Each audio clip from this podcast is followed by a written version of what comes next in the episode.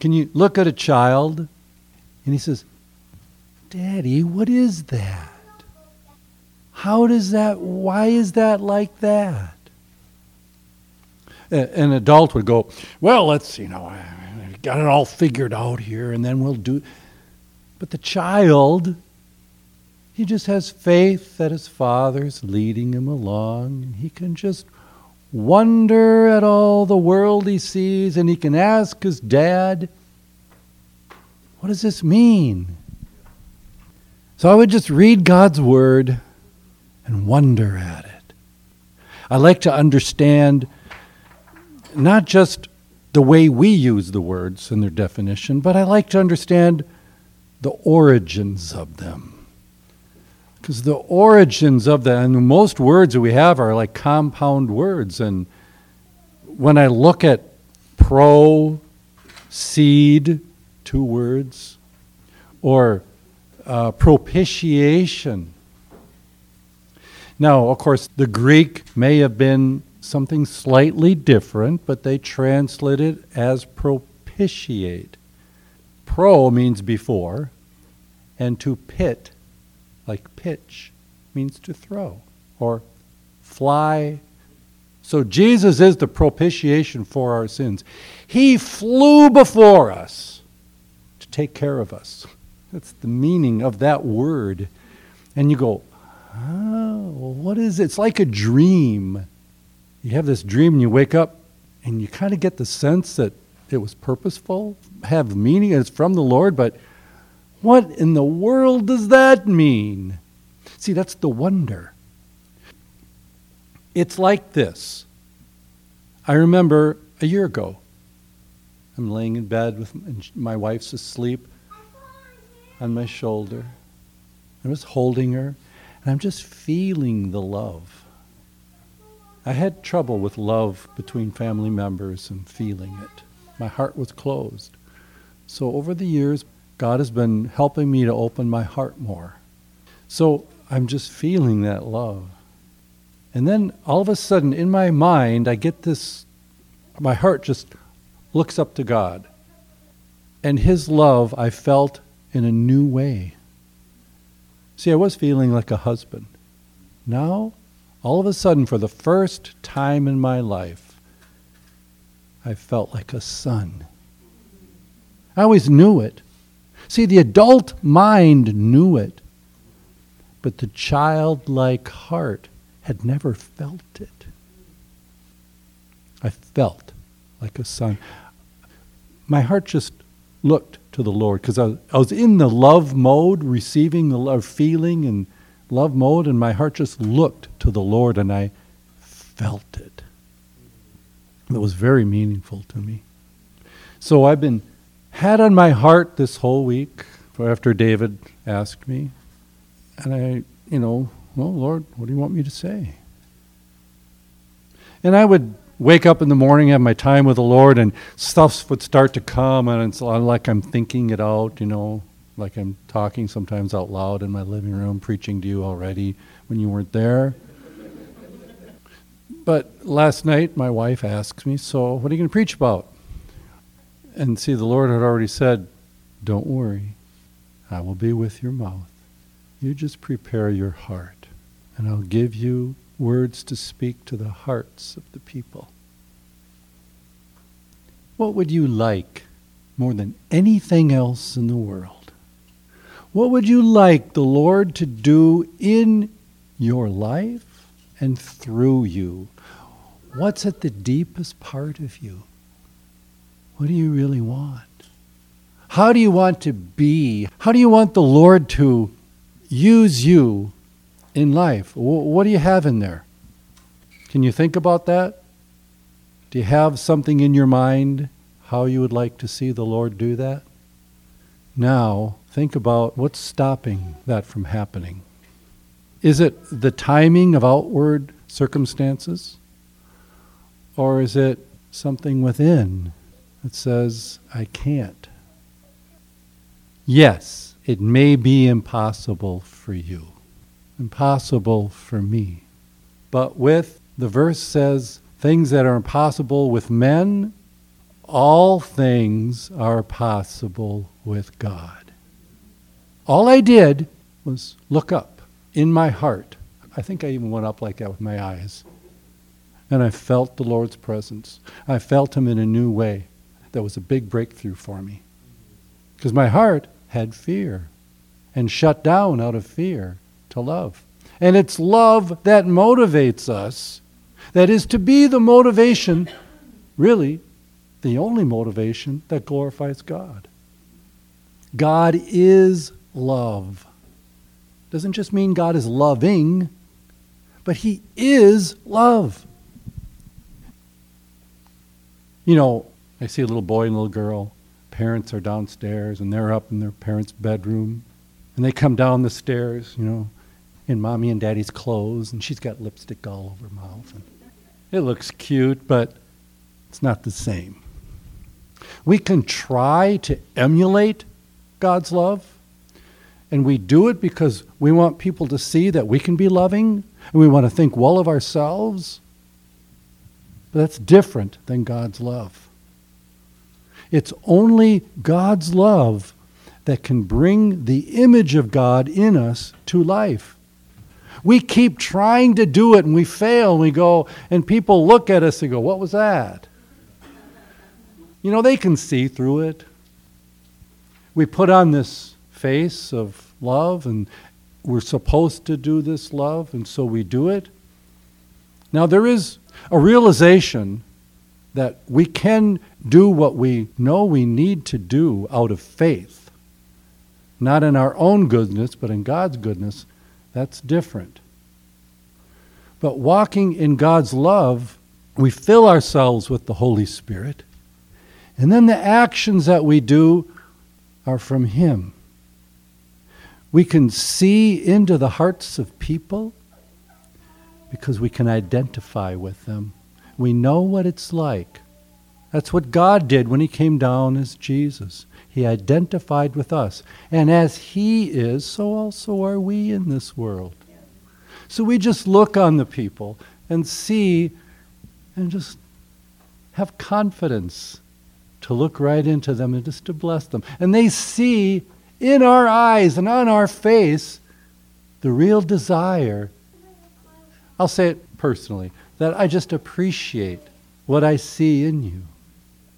I appreciate what I see in you because it's the image of God. The most beautiful thing in all the world, right there, right in that man coming across the street. I wish I could just run out to him and look him in the eye and tell him the goodness that I see in you. You see, now, God doesn't expect us to do God things on our own. We can't. Now, He gave us our own bodies that, unlike this, it doesn't have any power at all, but we have this physical power, and it motivates us and, and does all that kind of stuff, and we even have our own soulish power.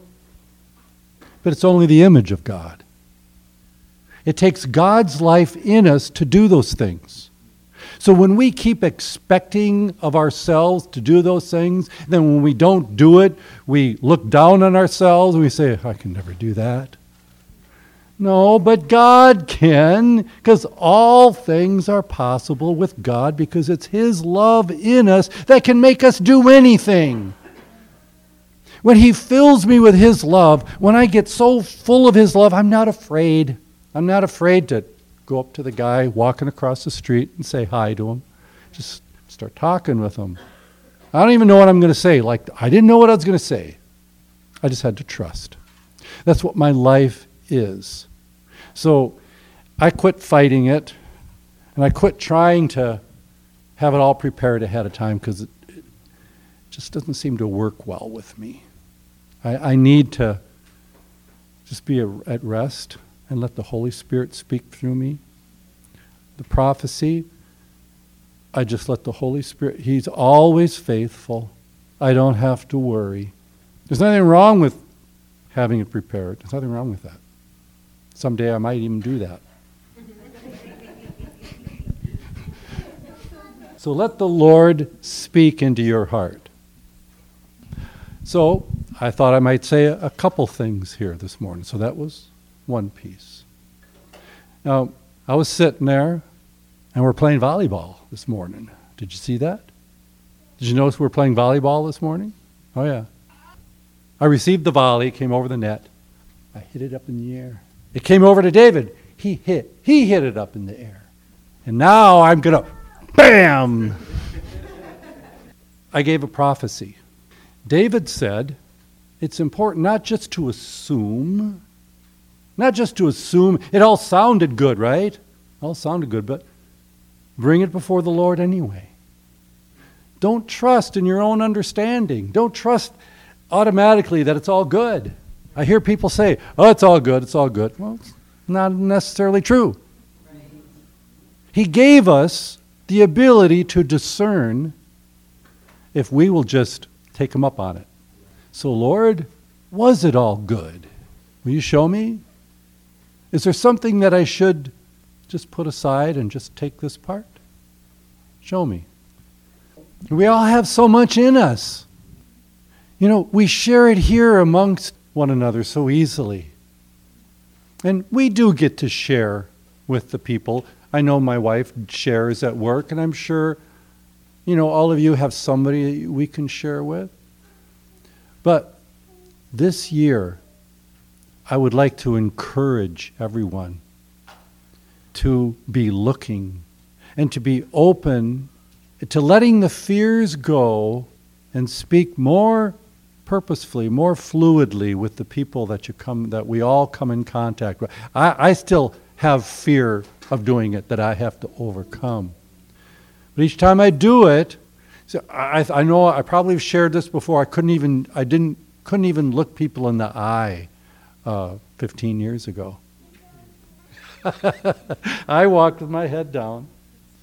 And if I was sitting across from somebody, I would, you know, maybe gloat like that, you know, I mean, then talk over here and then look back, you know. But I could not look people in the eye and see the, all the great beauty that's in people. It is so, that's, that's my most precious gift that I have, is to be able to see the beauty in people's eyes and their hearts. So, I just determined that I'm just going to start doing it. And little by little, I got a little better at it, a little better at it. So for starting conversations with people, just starts with looking at them, smile, and say hi. If that's all you do, you've just helped to cultivate the ground in uh, Psalm 37, it talks about dwell in the land and cultivate faithfulness. For the first land is this land right here. I want to cultivate faithfulness. Now, when you cultivate, okay, farmers, what do you do when you cultivate? You plow yeah, you till, you break it up, and you want the ground to be soft. Fertilizing it, getting the rocks out. If we want to plant seeds, well, we know from the Gospels that Jesus said there's different grounds, different types of ground. And this guy was out just throwing seed around. You know, he's preaching to everybody, throwing the seed around. Some of them just sprang right up. Oh, yeah, cool, I'll do that. But his ground wasn't cultivated. Some of it was rocky, had to have the rocks taken out. I find that my most precious gift is not just sowing seeds into people, but it's cultivating the soil, being friendly. Just if I say hi and look them in the eye, and speak to their hearts like I really mean it, like I really think, you know, you're just such a joy. I mean, I'll tell people that. I met someone in Eagan for coffee, and we talked, and I'm sure, you know, some of the people around us could hear. So we got done. She left, and I thought, oh, I'm just going to sit here for a little bit. And there was this uh, lady sitting in the corner, just two tables away. And I made a movement, you know, get up, or I did something over here, and, And I, I could see out of my peripheral vision that she looked up and then looked down.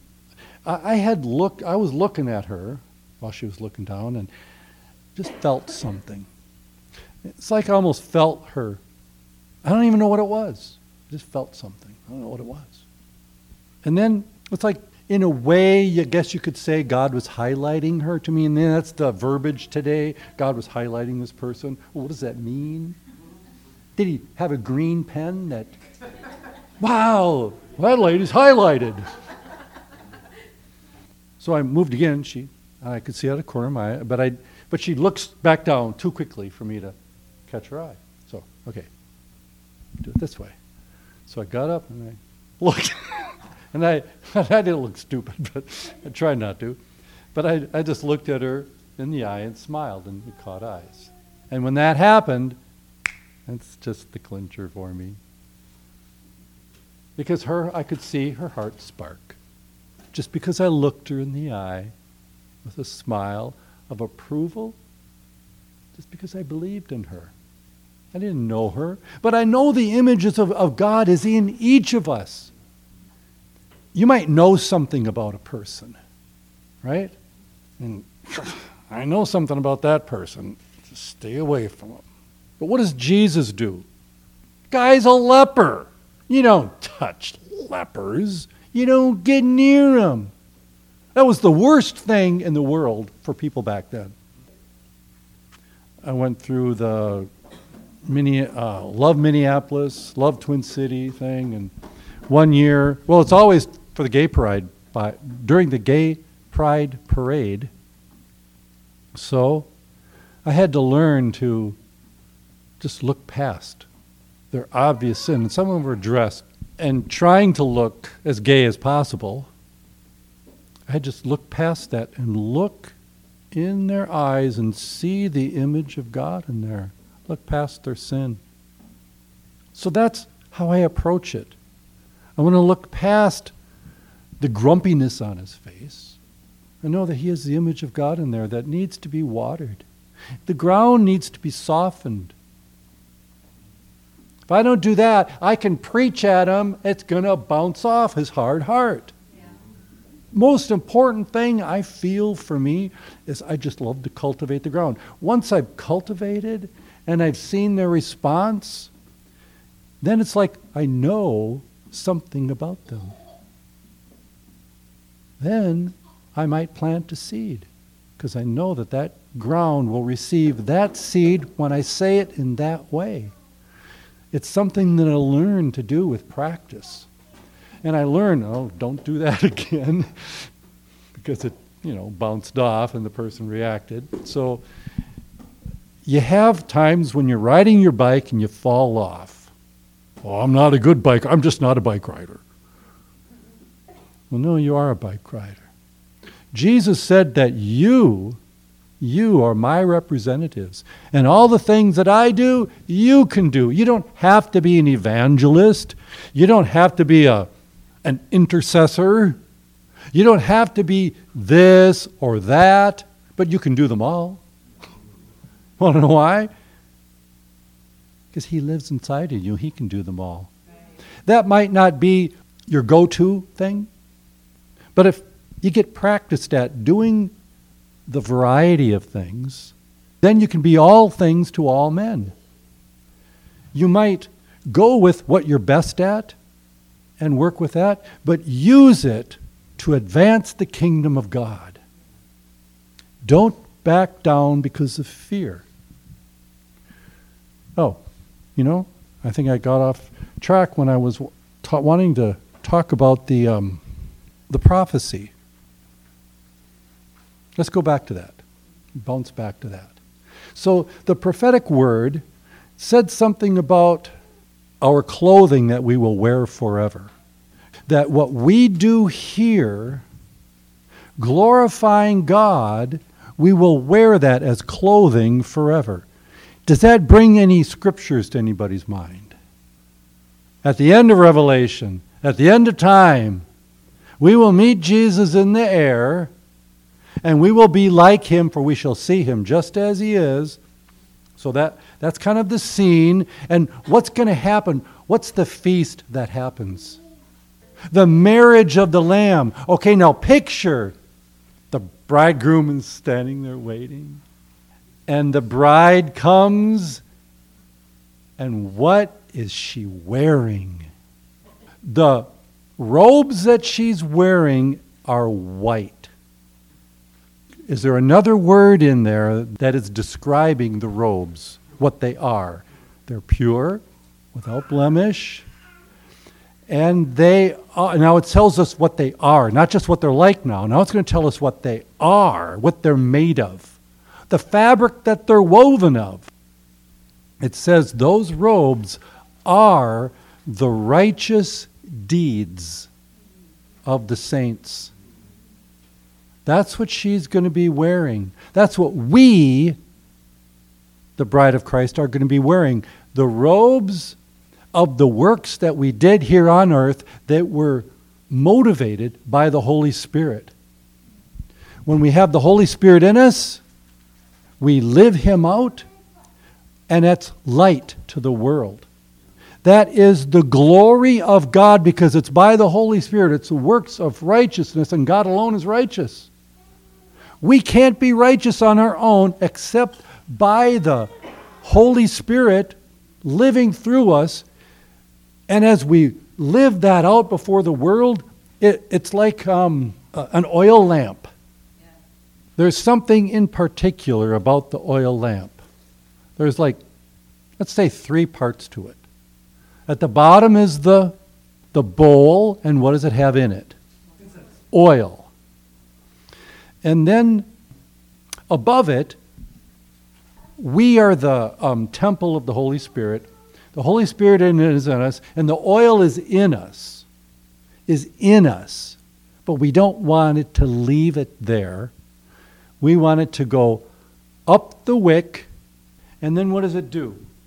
It combusts and sheds light to the world, we are being clothed in that light, the light of the glory of God, and we will never lose the reward of those works, though it will be our tent of light, of love, of glory of God, that we will live forever. You see, you're building your own clothes here.